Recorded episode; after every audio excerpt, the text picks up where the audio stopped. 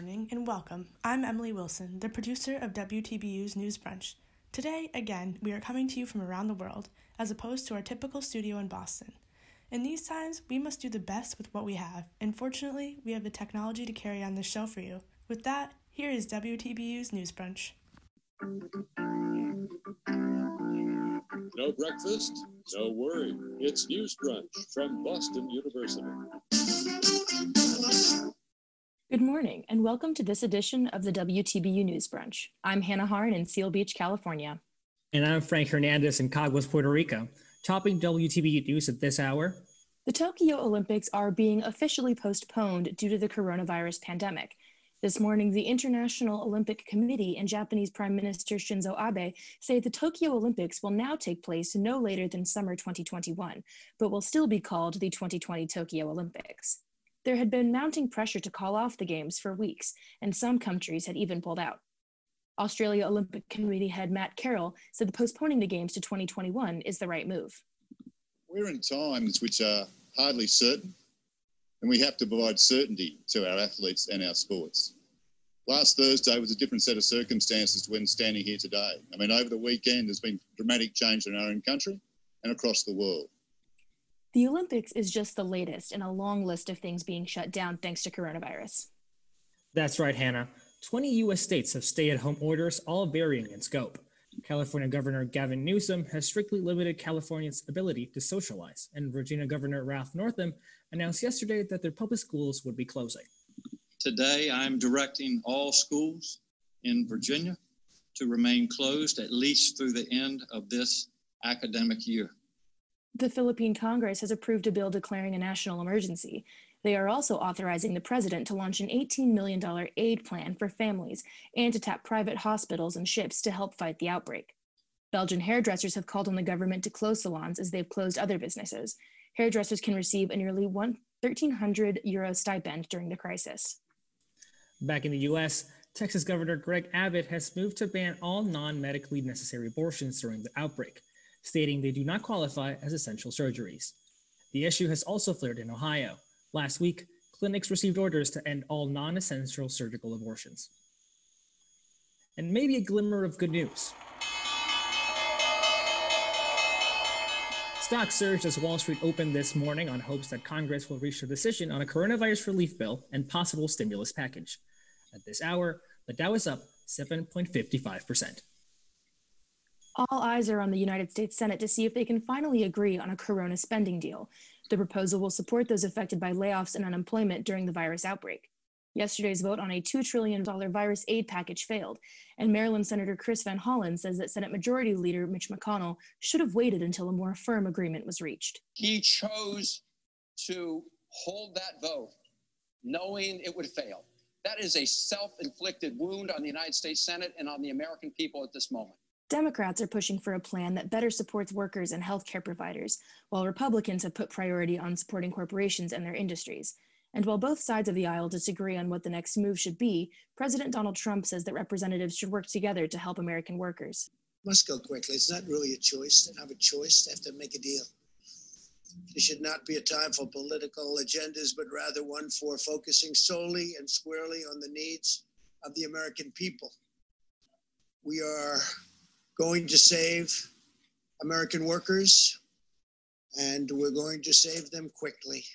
The public health officials have urged caution and focusing on containing the virus by keeping people at home. President Trump has pushed for a stronger focus on an economic revival and reopening stores and businesses as soon as possible. We cannot let the cure be worse than the problem itself. We're not going to let the cure be worse than the problem. Like much of the rest of the world, last night the British government instituted a lockdown across the whole country. WTBU London correspondent Catherine Swindles is there. This morning, the United Kingdom woke up to their first day of lockdown.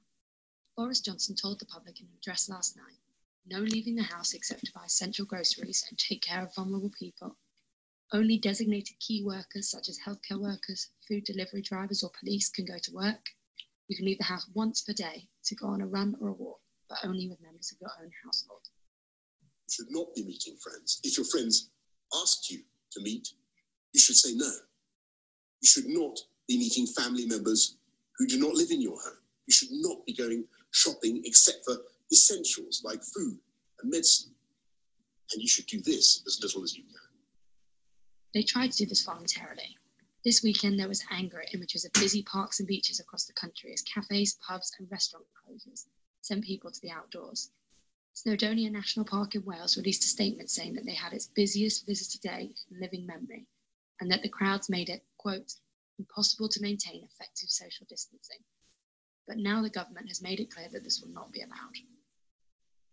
If you don't follow the rules, the police will have the powers to enforce them, including through fines and dispersing gatherings.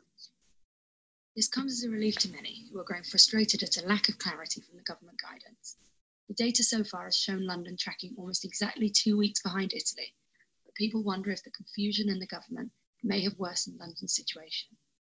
Eleanor Melbourne, who lives in Oxfordshire and works in project management for the National Health Service, hopes that the lockdown will help people understand and follow the NHS guidelines on social distancing, especially those who don't read the news so much.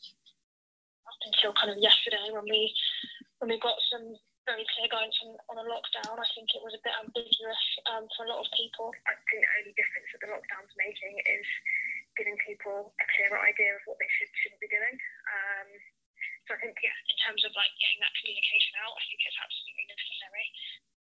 Jack Williamson, a politics student at the University of Sheffield, thinks that the government's delay strategy has been good up until now. And although he supports a lockdown, he is nervous about the power it gives the government and Prime Minister Boris Johnson over the people. I actually think in a lot of ways it's quite sensible. I think it's given people time to adapt, it's given people time to adjust their lives. But I would be a little bit worried with some of the new emergency laws they're looking to introduce. I'd be worried if perhaps Johnson was looking at this as like a political opportunity. Johnson has said that the lockdown will be reassessed in 3 weeks, but for now there is no telling how long it will last. WTBU News, I'm Catherine Swindles in London. Pandemonium hit the supermarkets of Puerto Rico this past weekend after widespread rumors on social media said there would be a shortage of food due to the island's shelter-in-place and overnight curfew. Puerto Rico Governor Wanda Vasquez was quick to deny those rumors on a Facebook live stream, scolding those who spread the rumors and calling irresponsible those who violated the shelter-in-place. Adriana Melendez, a college student in Puerto Rico affected by the coronavirus, says that the people should be united in following the curfew. Well, I think it's very irresponsible. We're all being affected by this in some way or another. And there are people who are literally not being paid because of this. Puerto Rico has currently 39 confirmed cases of coronavirus and 2 deaths.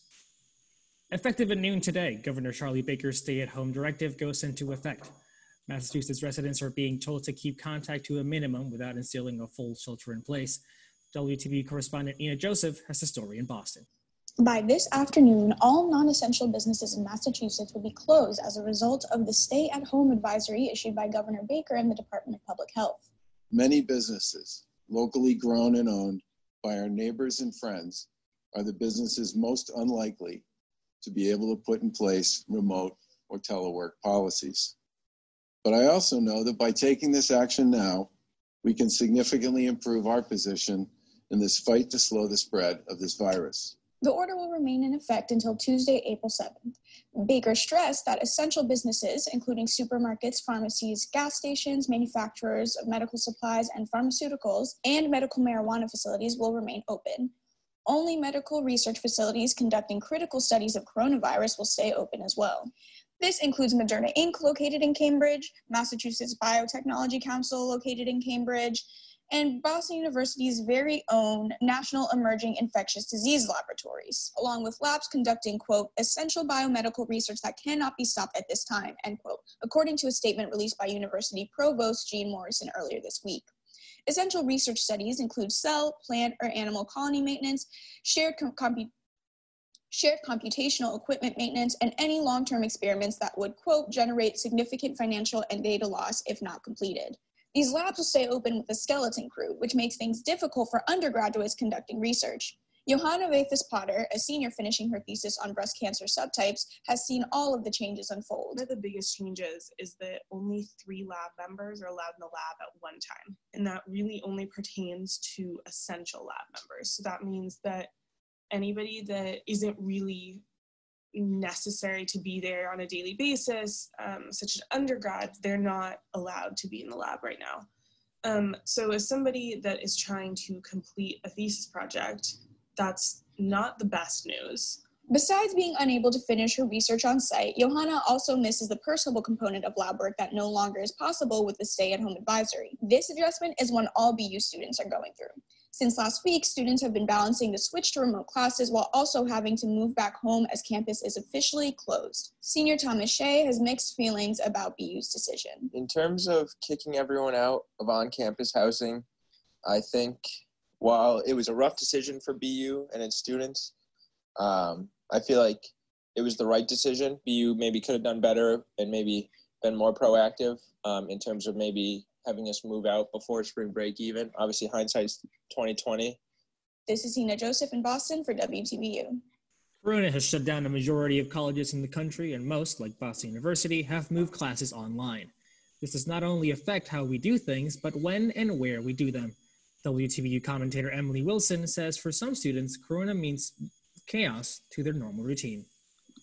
International students, or even students within the United States in different time zones, are waking up and going to sleep at unusual hours to successfully complete their online classes via Zoom, the platform which Boston University uses for live online classes. An 8 a.m. start for a student residing in Boston is a 5 a.m. start for a student living in LA, or even more unorthodox, 2 a.m. for students living in Hawaii.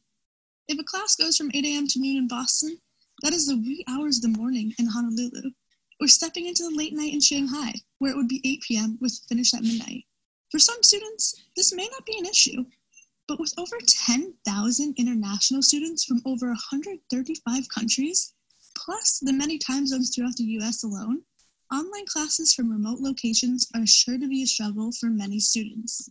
This is just one of the many issues facing students in the age of Corona.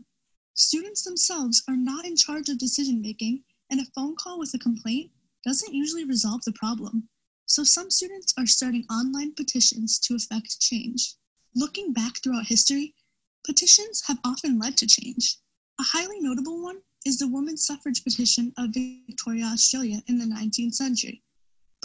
To give a more recent look at what people are currently petitioning for, I headed to the White House's official website. The site says that if a petition to the White House gains over 100,000 signatures over 30 days, it will be reviewed and given an official response.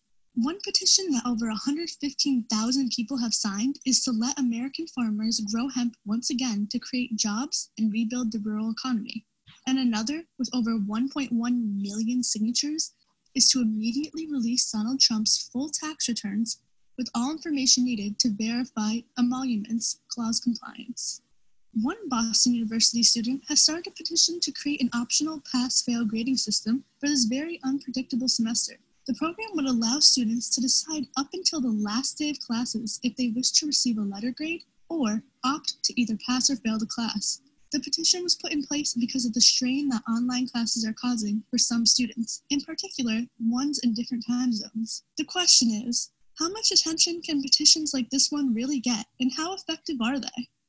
Well, this specific one that's addressed to President Brown and the Boston University administration has already gained over 4,900 electronic signatures, and the administration has agreed to engage in conversation over the issue. Any engagement with the petition seems like progress, but tangible change is the desired outcome. Another petition to allow seniors to have an in-person graduation ceremony is also out there with over 2,900 signatures, and there's one with over 1,800 signatures to organize for partial refunds, since students are unable to use campus facilities and experience being in the heart of Boston, which the university markets itself on. At least 45 other universities have petitions circulating on the same or similar issues. Websites like change.org make it easy to create a petition online, get signatures, and stay engaged with its supporters through updates. I, for one, have signed the petition to create a pass-fail grading system at Boston University, and a petition to organize partial tuition refunds to students. Have you? For Boston University News, I'm Emily Wilson, and that is my opinion.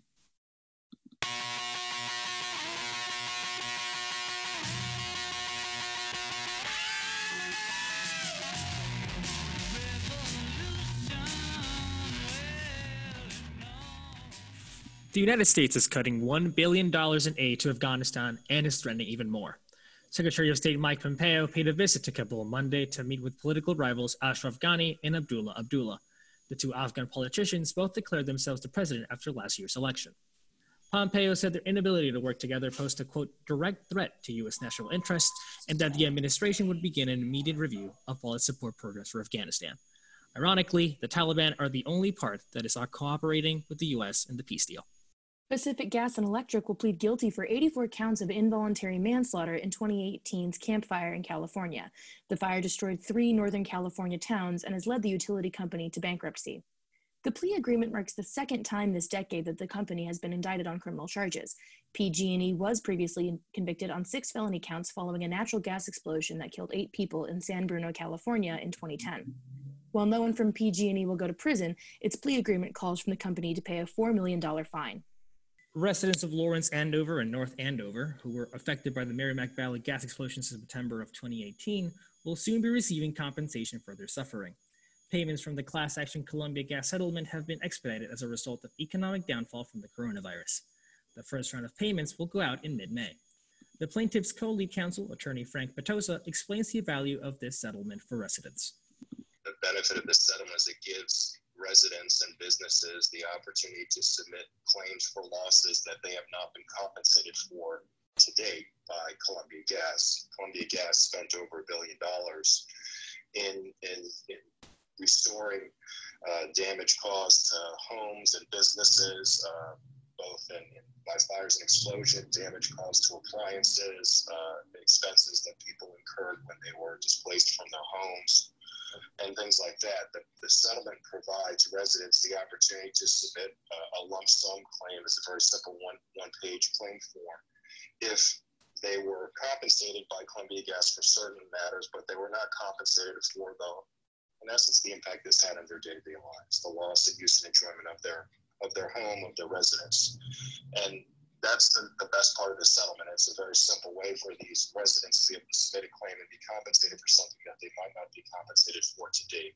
And those are the payments that will be going out in light of the order that the judge entered on Friday that we requested to expedite the payments, because this community's now been through a double whammy. They went through the fires and explosions, all the subsequent impact it had on their day-to-day lives, on residents and businesses.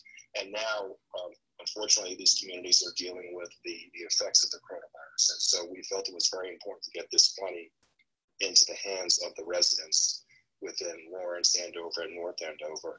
So that was the goal of expediting the payments. Columbia Gas agreed to sell the operation of the gas distribution network through the Merrimack Valley to Eversource. The official census day is April 1st, but data for the 2020 census has already started being collected by mail to every household in America. But in the time of the coronavirus, a lot of students are not residing where they typically would be, and that might be a problem for student-heavy states like Massachusetts. The census data gives the government a more precise count of a population of a state, which leads to how much federal funding goes to different states and their respective cities and counties. Boston is largely a college city. If thousands of students are moved out of their dorms and responses are not being recorded, a huge chunk of data will be missing, leading to a lower level of federal funding. And we'll be right back. But first, this message from the Count. Oh, the census, my favorite time of the decade. Census, what's that? Oh, it is a special time when we count each person in every home in all the neighborhoods across the country. One monster of Sesame Street. Oh, do kids count? Of course. Everyone in your home counts, especially little kids and babies. Ah. 1, 2 little kids. But why do we count everyone? Ah, great question. Counting everyone in your home helps support your neighborhood for the next 10 years by funding things like schools, hospitals, and buses. So count yourself and everyone in your home. In 10 minutes, you can complete the census by calling or going online, or return your phone by mail.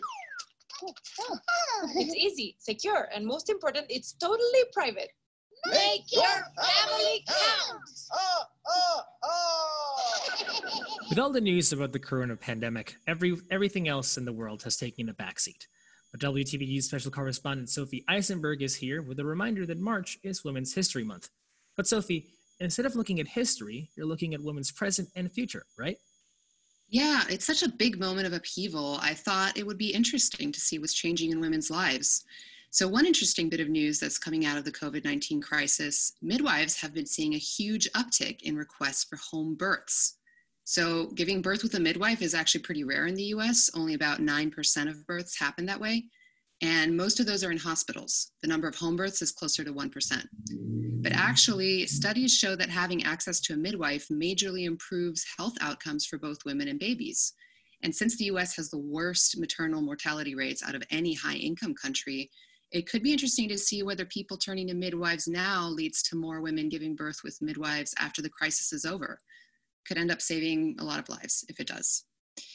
And then on a separate note, I also thought that now might be a good time to see how the COVID-19 outbreak has been affecting working moms and ask whether it's been causing them to rethink anything in their daily lives. So I spoke to Radiance Swanston in Charlotte, North Carolina. She's been working remotely with both of her kids at home for just over a week. This was like the longest week ever in my life. It's essentially just me, two kids, full-time, dealing with them, making sure that not only am I getting them taken care of, but I'm dealing with my job. And on top of that, I'm doing this all by myself. Swanston's husband is an air traffic control manager for American Airlines, so he actually has to keep going to work. That leaves her alone to essentially homeschool their two children while also working a full 8-hour day in a space that was never meant to be an office. So I'm smack in the middle of my living room trying to work, but then I have bedrooms near my living room. My apartment's not as soundproof, so it's kind of really crazy. As stressful as this week has been for her, she says she's also noticed that having to stay indoors has helped her family bond more. So we're playing games with each other. We're just really spending that quality time with each other. I think I want to keep that routine going. Swanston was already leading a pretty busy life before the outbreak. Her day typically started at 6:30 a.m. and didn't end until the kids were in bed. Ironically, having the option to sometimes work remotely when things go back to normal may ease that burden. I'm just really hoping that after all of this, we have that choice. Thanks to Radiance Swanston for taking time out of her busy day to talk to us. Oh, it's crazy to think that this is happening to millions of families all over the country right now. Yeah, you know, and talking to Radiance got me thinking. I mean, in her case, her family doesn't have a choice right now about who stays home with the kids and who goes to work. But the reality is that worldwide, the burden of unpaid work, like household chores and childcare, already falls disproportionately on women. So in the US, for example, the average for women is over 4 hours of unpaid work a day, where for men, it's just under 2.5 hours. Sounds like the situation was already pretty bad. It's just being made more obvious by the coronavirus crisis. Yeah, so I talked to Sally Howard about what we can do. She's a journalist in the UK who writes a lot about the barriers to women's equality, and she just published a book called The Home Stretch, Why It's Time to Come Clean About Who Does the Dishes. She mentioned some great examples from the past of how awareness raising on this issue can make a difference, like the 1974 women's strike in Iceland. In October of that year, Icelandic women went on general strike. It was a day that was billed as Women's Day Off, that to Icelandic men became known as the longest day. There are contemporary accounts of supermarkets selling out of crayons and sausages as men desperately tried to find ways to entertain kids in their workplaces. And Howard says that the strike actually contributed to making Iceland what it is today, one of the most gender equal countries in the world in terms of pay and women's representation in government. She also mentioned that Scandinavian countries are leading the way forward through government interventions. In Sweden and now in Finland, there's a tranche of parental leave that's dubbed the daddy quota. So basically the couple loses if the man doesn't take this allocation of leave. There have been several studies now showing that when dads take paternity leave, that actually ends up resetting the household division of labor more evenly. Howard also mentioned that many people are looking to alternatives to the heterosexual nuclear family as a solution. Feminist communes, such as the House of Nobodies in La Paz, pay members for housework from a communal pot. Howard says people in communal living situations and also queer couples seem to be dividing the burden of unpaid labor much more fairly. She also thinks the COVID-19 crisis might lead to social change, but it also runs the risk of forcing women back into the housewife mold. So now more than ever is a good time to be taking action on this. We should remember that the two world wars ushered in breakthroughs and emancipation for women. It's a moment we need to seize. That was Sally Howard, author of The Home Stretch. Sounds like we should definitely be paying more attention to this as the outbreak progresses. But in the meantime, how is everybody who is going stir crazy at home supposed to cope? So I spoke to one last person. Carly Fouth is a mom who's been working from home for about 10 years now. She's the head of partnerships and marketing at Money Crashers, and she took some time to share some advice with us about how to adjust to the new work from home life. So normally we'd probably tell somebody struggling with working from home to go out and socialize with friends.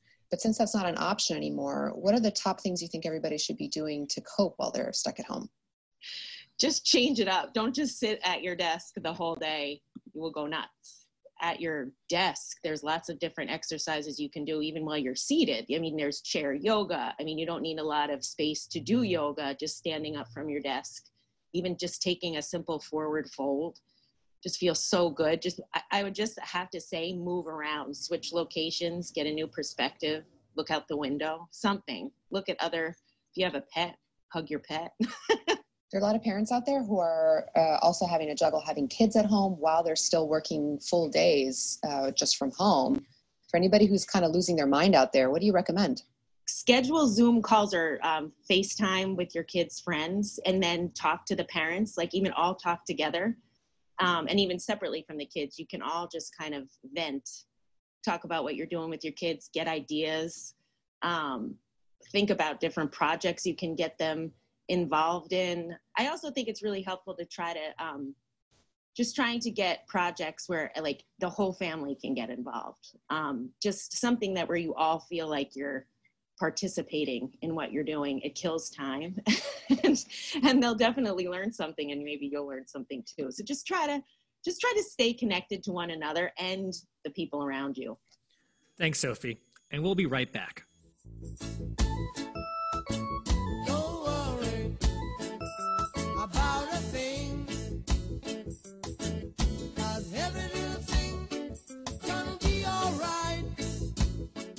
As the coronavirus pandemic continues to spread, today we look back at the last global pandemic of this scale, the 1918 influenza pandemic, which hit Boston particularly hard. More than 1,000 Bostonians died, many of them soldiers returning from World War I in Europe. But there are big differences between 1918 and today. I think one of the first things we need to understand is the pandemic caught most people in most of the world in 1918 almost completely unawares. Dr. Siddharth Chandra is a professor at the Department of Epidemiology and Biostatistics at Michigan State University. Chandra says that quick communication has been key to clamping down on the current COVID-19 outbreak compared to the relatively slow flow of information during the 1918 influenza outbreak. I think populations in 1918 were far less informed, knew little to nothing about what was coming their way than we are today with respect to the COVID-19 disease. And if you don't know an outbreak is coming, you'll have a hard time getting ready to fight it. In his research on the 1918 outbreak, Chandra found that the curve of the outbreak and its impact looks surprisingly similar to what you see on the news today.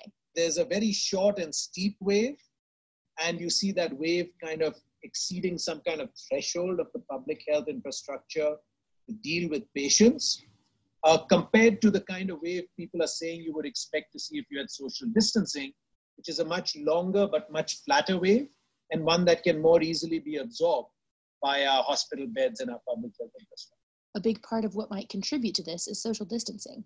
Most folks today know to give each other a wide berth when they go out, but in 1918 it wasn't as common.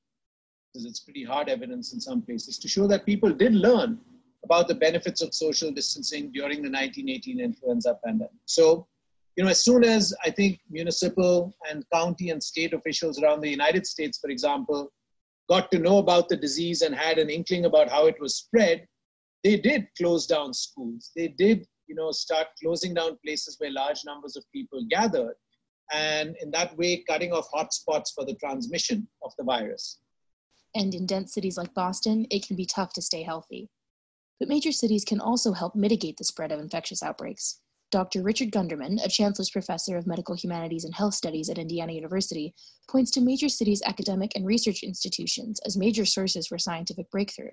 Often, the kind of scientific and technical resources that we need, those are also going to be present in large cities generally, say in academic institutions or large biomedical firms. So while cities are, on the one hand, a good place for rapid transmission, rapid spread of disease. They're also among our most important resources that being able to overcome a pandemic. But even as news outlets scramble to get information out there, misinformation remains a threat. Gunderman says the best thing people can do is be smart and double-check the information they consume. The fact that, anybody can post, so to speak, means that misinformation can be as rapidly disseminated as accurate information. But I do like to think there are a number of responsible organizations that do a good job of filtering assertions and serving as reliable repositories for accurate information. Getting people good information is one of the most important resources we need to make good decisions about our lives. You know, not only as individuals, but as cities and states and as a nation. There may be a little silver lining to the pandemic. More time to catch up on that stack of books on your nightstand. WTBU News reporter Kendall Tamer takes a literary look at what folks are reading. Now was acknowledged the presence of the Red Death. He had come like a thief in the night, and one by one dropped the revelers in the blood-bedewled halls of their revel, and died each in the despairing posture of his fall. This is a famous passage from The Mask of the Red Death by Edgar Allan Poe, a story in which a prince locks himself up in his home with his closest, richest friends to party his way through a pandemic. Boston University English professor Maurice Lee compared this to some of the things we see happening down south right now. You know, I thought of the people down in Florida that spring break, partying on the beaches while there's this fearful and how people will go to the opposite extreme during times of crisis. We should be most careful and worried about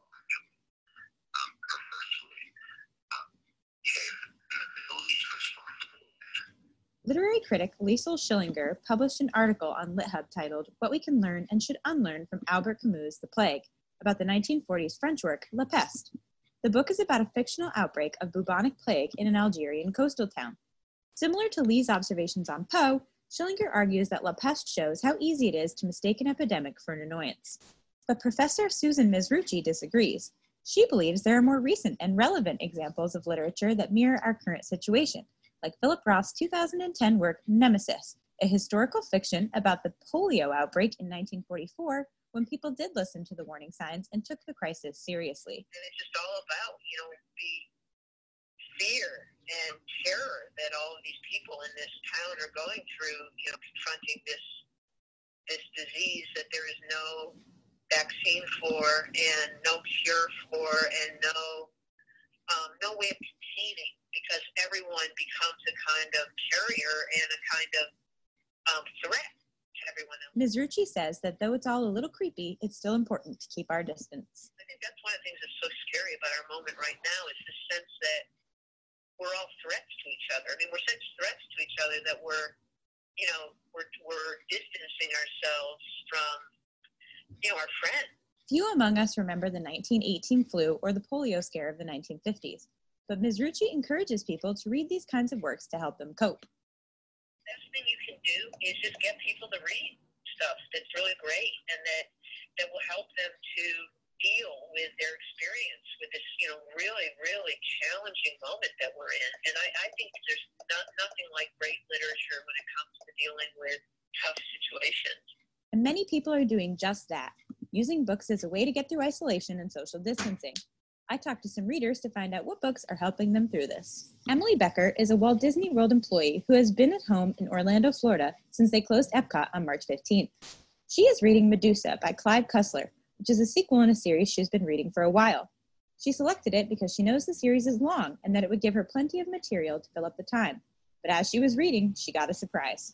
I just started it, and funnily enough, within the first two chapters, I find out that the whole premise of the book is they're trying to stop the spread of a coronavirus, of all things, which I just thought was ridiculous. I couldn't even believe it. I had to put the book down and walk away for, a full day because I just couldn't handle it because I thought it was crazy. But Emily says she did return to the book, and she still plans to finish it despite the dark irony of its plot. I mean, I feel like I have faith in society, and these books, I know they all end well, so it's not like I know that this book is going to end with the demise of society, so I'm hoping